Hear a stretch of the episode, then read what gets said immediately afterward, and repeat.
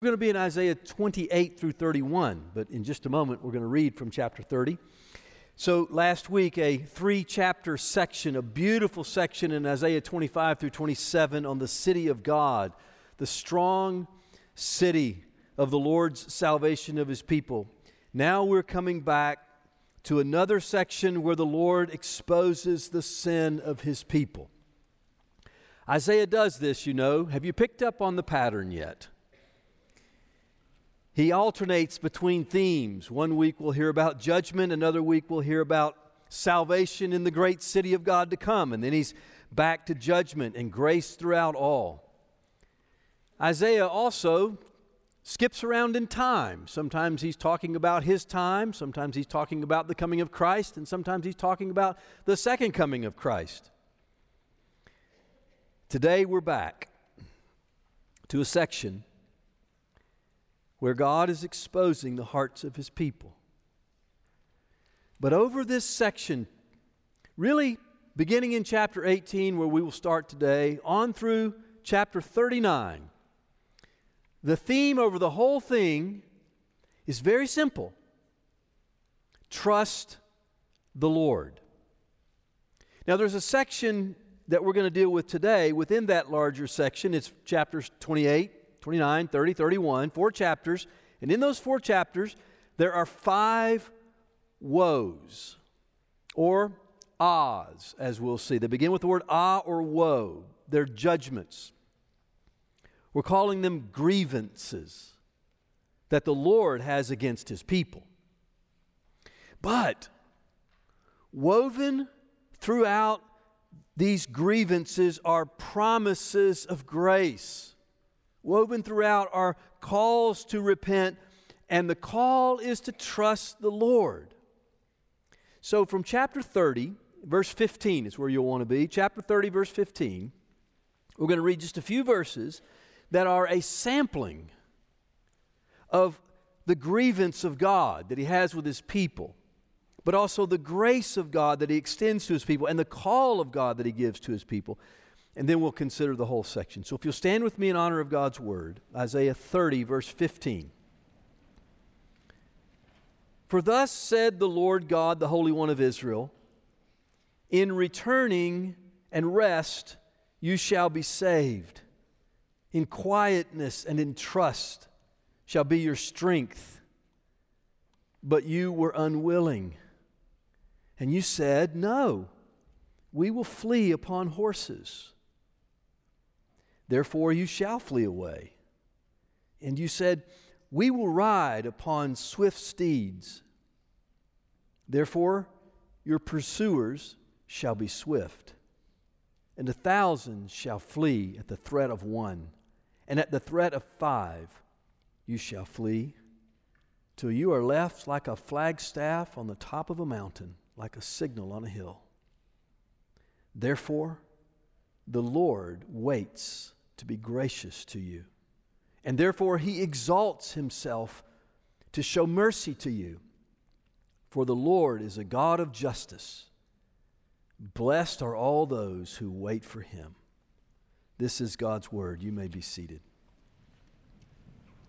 Grievance and grace. The grievance. The people did not trust the Lord.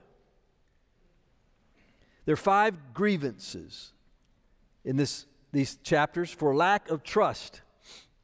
They're all mentioned here. Some start with the word ah. It's also translated woe. And it means this sorrow. Sorrow for those. And then he goes on to express what they're doing that is so grievous. Here in the short sampling I read, verse 16, the grief is this they said, No. Verse 16, no. We're not going to trust the Lord. We're going to trust in horses. What does that mean? It means we're going to trust in the might of other nations to help us, God's people, in our crisis. And so, verse 17, the might of those nations that they're putting their trust in will turn on them and a few will cause many of them to flee away. That's the grievance of the Lord. They're not trusting in Him. The grace of the Lord. Throughout the five woes in these chapters, as we've said, the Lord makes promises and He extends a call. And He says, Return to me and trust me. That's found in verse 15 when He says, In returning and rest you shall be saved. In quietness and trust is your strength. But they're unwilling. So, verse 18, the Lord has to wait. He has to wait to be gracious. He's waiting for their repentance. He's waiting for them to return. And until they do, He's going to let them go, continue on in the sorrowful state of rebellion that they are in. Well, what's going on in Israel and in Judah? Remember, they're all God's people, but they're divided. And the northern part of God's people, Israel, stayed with the name Israel. The southern part, with Jerusalem at the center, took on the name Judah. What's happening? Now, Isaiah the prophet has visions of times beyond his time, but in his time, what's happening is the Assyrians are a threat to God's people. And that is the time of Isaiah's prophecies. We're going to hear more about Assyria in the weeks to come when Isaiah steps out of this prophetic, poetic mode that he's in, and he's just going to write some history in just a bit, a few chapters later, chapter 36. But Assyria is a threat for two reasons. Assyria is a threat because Assyria is a powerful, ruthless nation with ambitions. And as history repeatedly shows us, powerful, ruthless nations with ambition act on those ambitions with violence and with war. And that's what's happening with Assyria as it's coming after Israel and Judah. But it's also happening because the Lord is using Assyria to discipline his people because they have been unfaithful to him. The history of this is found in 2 Kings chapter 17. You can read that today when you go home. 2 Kings chapter 17. Now, Israel to the north was taken by Assyria. 1740 through 1720 ish was their conflict. Or, I'm sorry, 740 to 720 BC was their conflict. Judah to the south was invaded, but Jerusalem, the city, was spared by God, only later to be taken by the Babylonians. Now, in all of this, the Lord did not abandon his people. It looked like it. They thought he did. But in all of this discipline, the Lord did not abandon his people. He disciplined them, but he did not forsake them. And in all of this, the question was Will God's people trust God? Will they trust Him to protect them? Will they trust Him to care for them? Will they trust Him in a way that is evidenced by them keeping God's covenant with them in faithfulness. It simply means to trust and obey, to love the Lord, to trust Him, and to obey Him. Will they do this, or will they remain unfaithful in their relationship with the Lord and go trust other nations like Egypt to protect them in their time of crisis? So the question is always before us as the followers of Jesus Christ Who do we trust? To what do we give our loyalty? Where do we set our hope? And that's a tricky question, isn't it?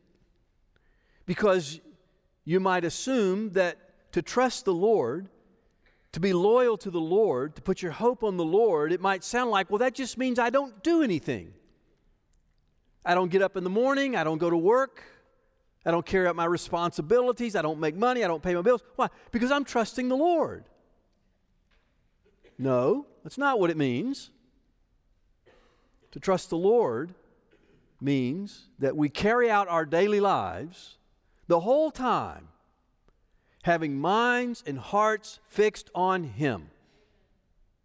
Trusting Him to use everything we're doing for His glory because we are doing it for His glory and in obedience to Him. That's the question that remained before God's people in the time of Isaiah, and it remains for us today. So these chapters are about trust. Maybe we could say these chapters are about the lack of trust. Five woes, grievances, and five words of grace with callings to return. We're going to go through the five. Go back to chapter 28. The first one is found in the first verse. Isaiah 28 1. The grievance that God has with his people is they did not trust the word that God gave them through his prophet Rather, they rejected the message of the Lord. Verse 1 Ah, he says, which means woe, sorrow to those. He mentions Ephraim. This is another name for Israel to the north. He speaks about the drunkards. If you go to verse 7, you'll see that the drunkards he's talking about are the leaders, the priests, and the prophets. They're drunk on drink, but they're drunk on power. They're drunk on pleasure, and they're drunk on fear. Lots of things cause us to stagger. They are not giving the vision of the Lord and the judgments of the Lord and the instructions of the Lord to the people. Verses 9 and 10, they, the leaders, the prophets, the priests, are actually speaking disrespectfully of the Lord and of His Word. Verse 9, they want to know Does the Lord think we're children? Is he treating us like newly weaned children? Verse 10 of chapter 28 Does the Lord think that we need simple, childish instructions like precept upon precept, line upon line, just a little bit at a time? Are we like children who have to have parents sit down with us and open the children's storybook with their fingers pointing to little bit at a time, precept upon precept, line upon line. Does God think we're children? That's, their attitude toward God. That's what this poem, this prophetic vision means here. It's like Ahaz. Do you remember him back in chapter 7 and 8? Ahaz had a threat at that time from Syria. And the Lord said, I'm going to take care of you. Ask me for a sign.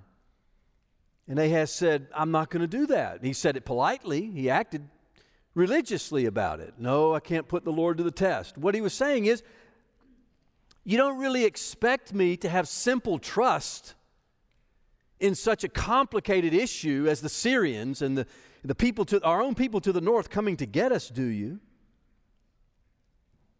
These people in the chapter that we're looking at, they're tired of simple truth. The simple truth to simply trust the Lord they're tired of this repeated message. Verse 14, they're scoffing at it. Now, Isaiah, toward the end of the chapter, verse 23, uses an illustration of a farmer. And he said, Look, a farmer, God has revealed to a farmer something very simple. You plow up a field, you sow the seed, you reap it. And the farmer knows what to do. It's simple. It's the same simple truth over, over, over. Line upon line, precept upon precept, little bit at a time. It's the simple truth. And Isaiah uses that illustration to say to the people of his day if the farmer hears the natural revelation from God to just farm, why won't you listen to the special revelation of God through his prophet to trust and obey? Verse 11 So the Lord will use a people of strange lips, a foreign tongue. Who is, who's that? The Assyrians. And they will speak the same message to you that you rejected, but they will speak it to you in your captivity. The Lord is grieved. He's grieved over his people because they've rejected his word. And so he disciplines them. And the question is is there hope? And what are the words of grace here? Well, let me read again verse or let me read to you verse 16. Right in the middle of all this, verse 16, chapter 28, therefore thus says the Lord, behold, I am the one who has laid as a foundation in Zion a stone a tested stone, a precious cornerstone of a sure foundation. Whoever believes will not be in haste or will not be shaken. There's still an opportunity to believe. The foundation, the stone, the tested stone, the cornerstone, in this context, is the word of the Lord. It's the foundation upon which we build our lives. We believe it and we obey it, and whoever believes it and obeys it will be stable, stable in faith.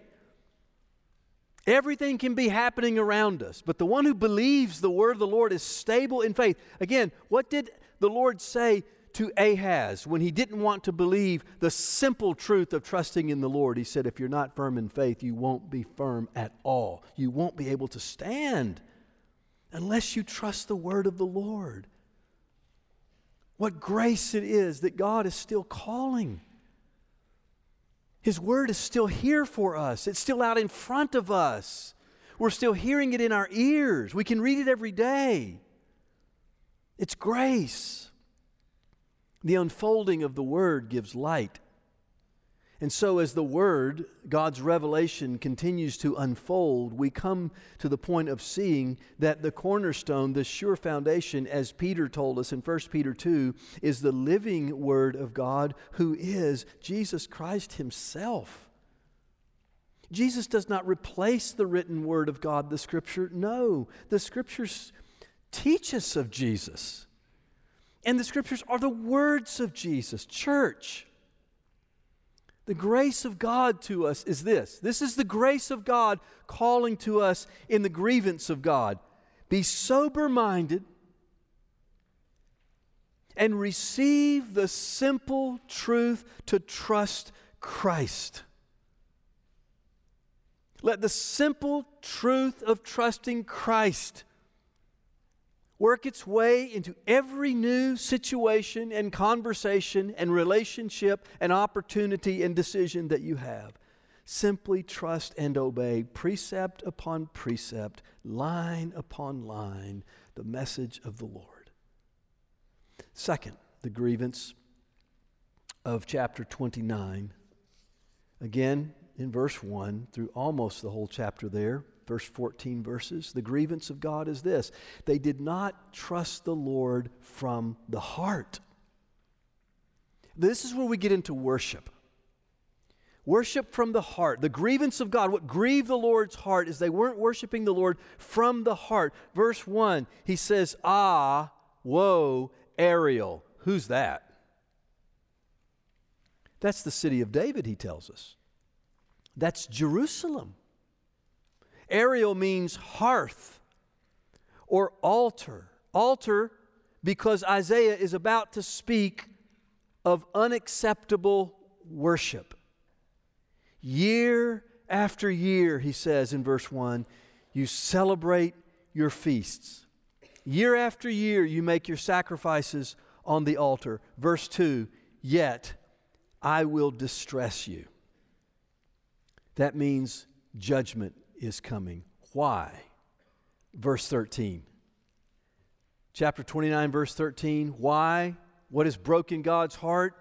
Because the Lord said, Because this people draw near with their mouth and honor me with their lips, while their hearts are far from me, and their fear of me is a commandment taught by men. The worship of the Lord and the proper fear of the Lord by God's people are being treated like a mere formality. Like something they have to do just to make God bless them. In a sense, what they're doing is they're treating God like the lowercase gods of the nations. Pitch him a few pennies, offer up a few prayers, make sure you go to church, and he'll bless you the rest of the week. All the nations were doing that. There's no heart in that. The Lord is a living God. The Lord is living and active. The Lord sees and hears. And what does He want from His people? Deuteronomy 6. He wants His people to love Him from the heart. Why? Because God has a heart and He loves us from the heart. He wants covenant loyalty. He wants covenant love.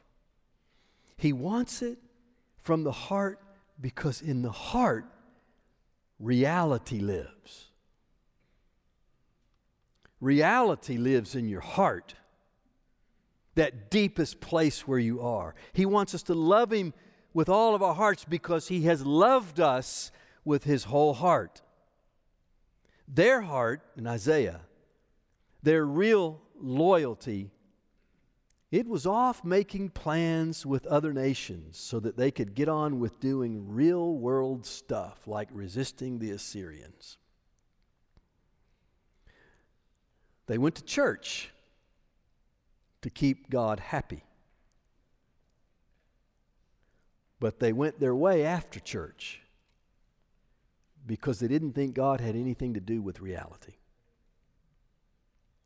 And that is unreality. And it grieved the Lord. And this too contributed to their need for discipline.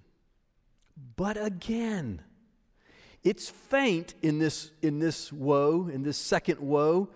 It's faint, but there's a bit of hope in the form of God's grace. Verses 5 through 8, he says, I will judge the people who are going to afflict you. Verse 14, he says, I will put an end to the unwise and undiscerning leadership that has led you astray. Sometimes it's the removal that makes way for the new.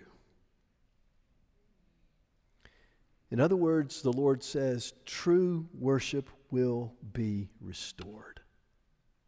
Now I see Jesus all through that. John chapter 4, Jesus is talking with a woman, and they're having a discussion about worship. And Jesus said, The Lord seeks people who worship him in spirit and truth because they trust him. You worship the Lord when you trust him. When your heart is engaged with the Lord, you worship. Return to Him, trust Him from the heart, and you'll worship. Grievance number three, still in chapter 29, found in verse 15. This grievance is for not trusting in the sovereign knowledge of the Lord. In other words, believing that, the, that they were not known by the Lord, and if they're not known by the Lord, they would not be held accountable to the Lord.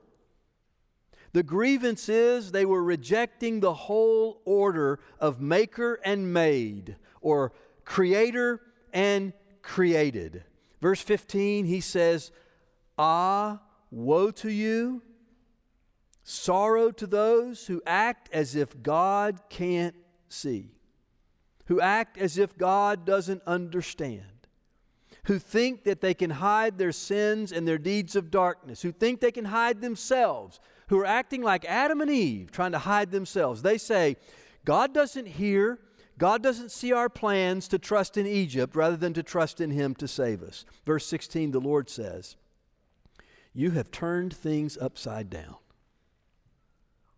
The thing made says to the Maker, He did not make me. That's upside down. The thing made says of the Maker, He has no understanding. That's upside down. Verse 20 through 21 But those who practice evil in this false notion of not being seen and accountable to God will be brought low. Once again, discipline is needed, judgment is coming.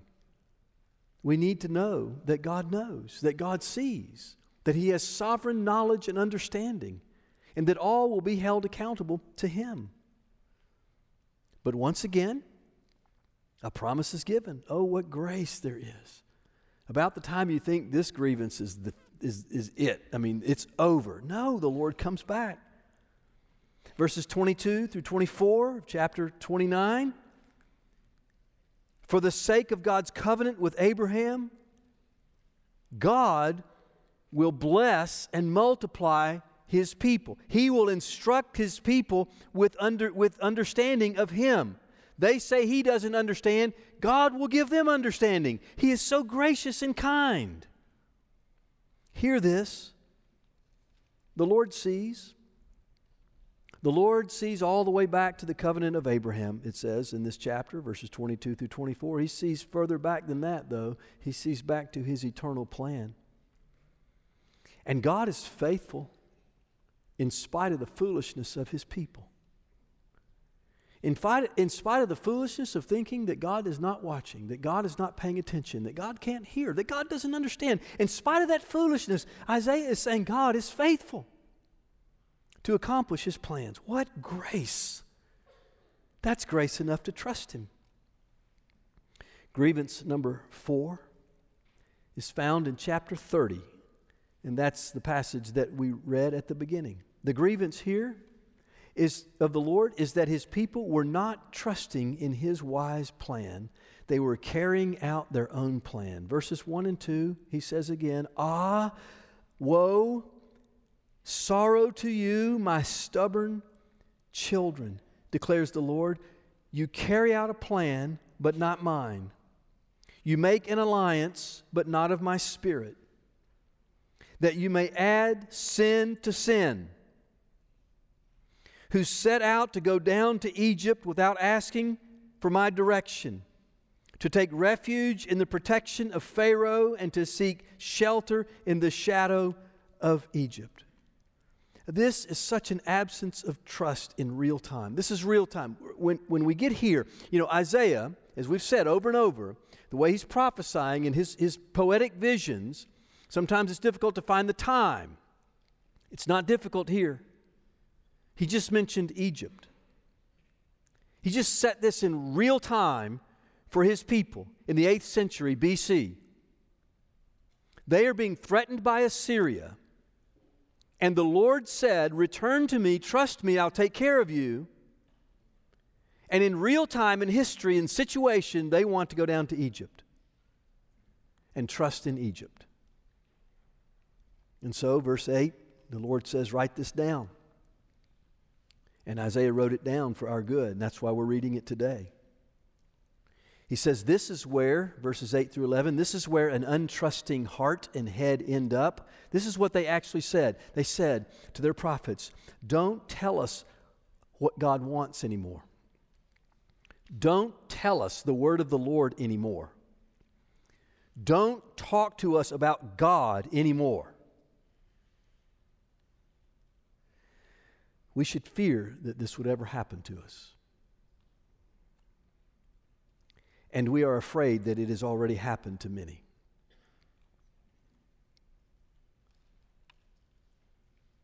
Many who have had a heritage of Christianity in spirit because of the covenant call of God as it cuts against the culture as it cuts against the sin of the human heart, as it cuts against it, many are saying, we don't want to hear that anymore. Don't tell us that anymore. Don't talk about that anymore. No more of this God. No more of what God says. We should fear that this would ever happen to us. But we're afraid it's already happened to many. And so, verse 12 of chapter 30, the judgment of the Lord, he says, Therefore, thus says the Holy One of Israel, because you despise this word and trust in oppression and perverseness and rely on them, therefore this iniquity shall be to you like a breach in a high wall, bulging out and about to collapse, whose breaking comes suddenly in an instant, and its breaking is like that of a potter's vessel that is smashed so ruthlessly that among its fragments not a shard is found with which to take fire from the hearth or to dip up water out of a cistern. This is the context of the verse that we read just when we started, the verses 15 through 18. It's the context. And it's amazing that in that context, the Lord still gives a verse like verse 15. So, back where we started, the Holy One of Israel says, Return to me. In returning in rest, you'll be saved. Return to me. That word means repent. It is the most beautiful word. We've said it here from at, at, this congregation for decades now. The word repent is one of the most beautiful words you'll ever hear. It is full of hope. If there was no hope, there would be no reason to repent. The only reason to repent is because there's hope. Return, turn around, and go back to Christ. Line upon line, precept upon precept, simple truth over and over again. Surely we can come up with something better than that, we say. Surely we can nuance it a bit.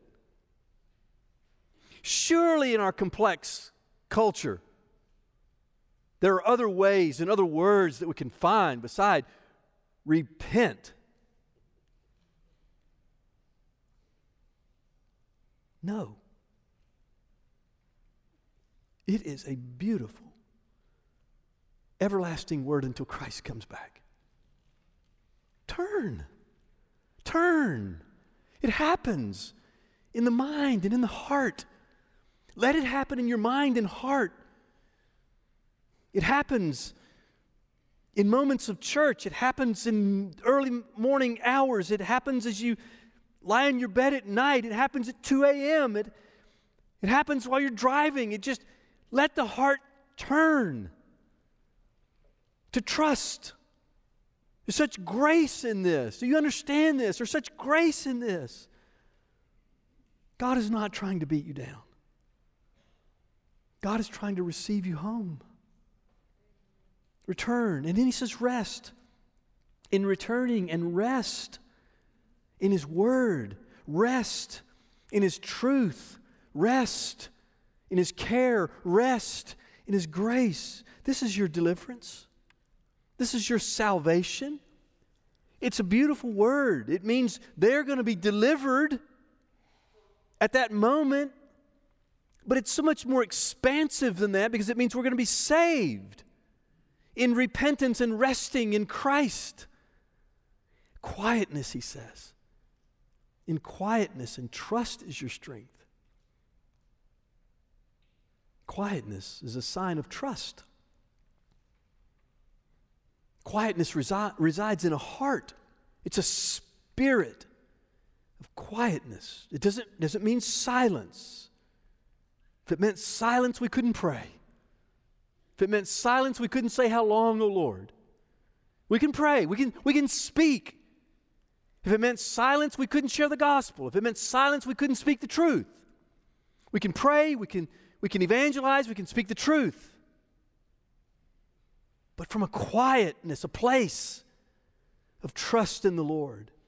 And we know when the heart's not quiet in the Lord, then what comes out of here is not prayer, it's not evangelism. It's not truth. It's all manner of other things called the wisdom from below, James 3. that creates chaos. Quietness and in trust. Here is your strength, he says. Hear that, church. Now, the prophetic and poetic nature of these words, it's, it puts before us this general understanding of the nature of God's grace and of trust in Him. Returning, resting, quietness, trust. And it did have a context for Isaiah's day. It was, uh, it was Israel and Judah and Assyria and Egypt. But if you're a Bible marker, this would be a good verse because it is reapplied and can be reapplied in our lives. It's how we come to faith in Jesus Christ. You can become a Christian today with these words repentance, turning to Christ, resting in what He did on the cross to save you from your sins. He died in your place for your sins to take the wrath of God and the penalty against your sins yours in your place, and you can rest in that. You can come to Him and just trust Him, and you can become a Christian with these words. I hope you will today. And then every day, every moment of every day, this can be your strength. Everything that is threatening your faith, everything that is disquieting your heart, everything that, that might be tempting you to mistrust God and it's, I know it's a struggle, but you return to this general, beautiful, four word way of receiving God's grace again. And if you're tired and you're weary, then just ask somebody to help you. Just ask somebody to do it with you, pray with you. Don't be unwilling. Verse 15, he says, But you're unwilling. Don't be unwilling. Don't leave grace waiting to flow to you. Bow low and trust Christ. Well, there's one more grievance, and then we're going to return to what we just said. It's found in chapter 31. We'll do this one very quickly. The fifth woe, verse 31 Verse 1, he says, Woe to those who go down to Egypt for help and rely on horses, who trust in chariots because they are many, in horsemen because they are very strong. Those who do that do not look to the Holy One of Israel, they do not consult the Lord. Now, think about that. If you know much about the Bible, maybe you don't, so I'm going to tell you a quick story. But if you do, you'll remember this. It's found in the book of Exodus. God's people, Israel, had been delivered from Egypt. it's amazing how the connections are there. God's people, Israel, have been delivered from Egypt, and they're out in the wilderness. They were enslaved for 400 years. If you don't know the story, they were enslaved for 400 years in Egypt, and the Lord raised up Moses. That's where Moses comes in, and they, he led them out of Egypt after 10 plagues, and they got out in the wilderness, and they're looking at a sea in front of them, and the Egyptians and all their chariots and horsemen and horses are coming after them, and they don't know what to do. And the Lord says, Be still and watch. Watch what I'm going to do. And he parted the sea, and those people walked on dry land through that sea. And when they got through it, and Pharaoh's horsemen and chariots and horses got in that sea, the Lord caused the sea to come back and they were swallowed up, and it was a great deliverance, a great salvation. And then we come to this verse. And where are they going? They're going back to Egypt. And what are they trusting? Horses and chariots and horsemen that grieve God's heart. So he said, verses 2 and 3, that he's going to judge them both. But the amazing grace of God, verses 4 and 5, beautiful, beautiful verses. He said, the Lord is like a lion over his prey. The Lord is like a bird over its nest. The Lord will protect his city. The Lord will protect Jerusalem. The Lord will protect his people. So, verses 6 and 7 turn and trust the Lord. Simple. Verses 8 and 9 trust the sovereign power of God over Assyria and every other nation, every other enemy that is an enemy to his glory and his gospel and his people. They will fall by the sword of the Lord, and the Lord will save his people. Where sin and grievance abound, grace abounds all the more. We've ended, covered another large section of Isaiah. This one giving us both grievances and graces and the call to trust. Trust the Lord. Trust the Lord and the Lord's word. The most specific and practical way I can tell you to do that is to trust the Bible, the Scripture, the Holy Word of God. Trust the Lord with all of your heart. Trust the knowledge, the sovereign knowledge of God. Trust the wisdom of God. Trust the power of God. Trust the grace of God. Trust God. How do you trust God? It has to get personal. I wrote a little note to you on Friday morning from Isaiah 6. It got personal for Isaiah.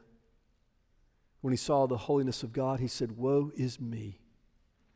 If one of these grievances has landed on you, I know it feels weighty, but please own that. Own it. Make it personal. It's the only way. It's the only way to receive the grace of God is when you can say, like Isaiah did, Woe is me.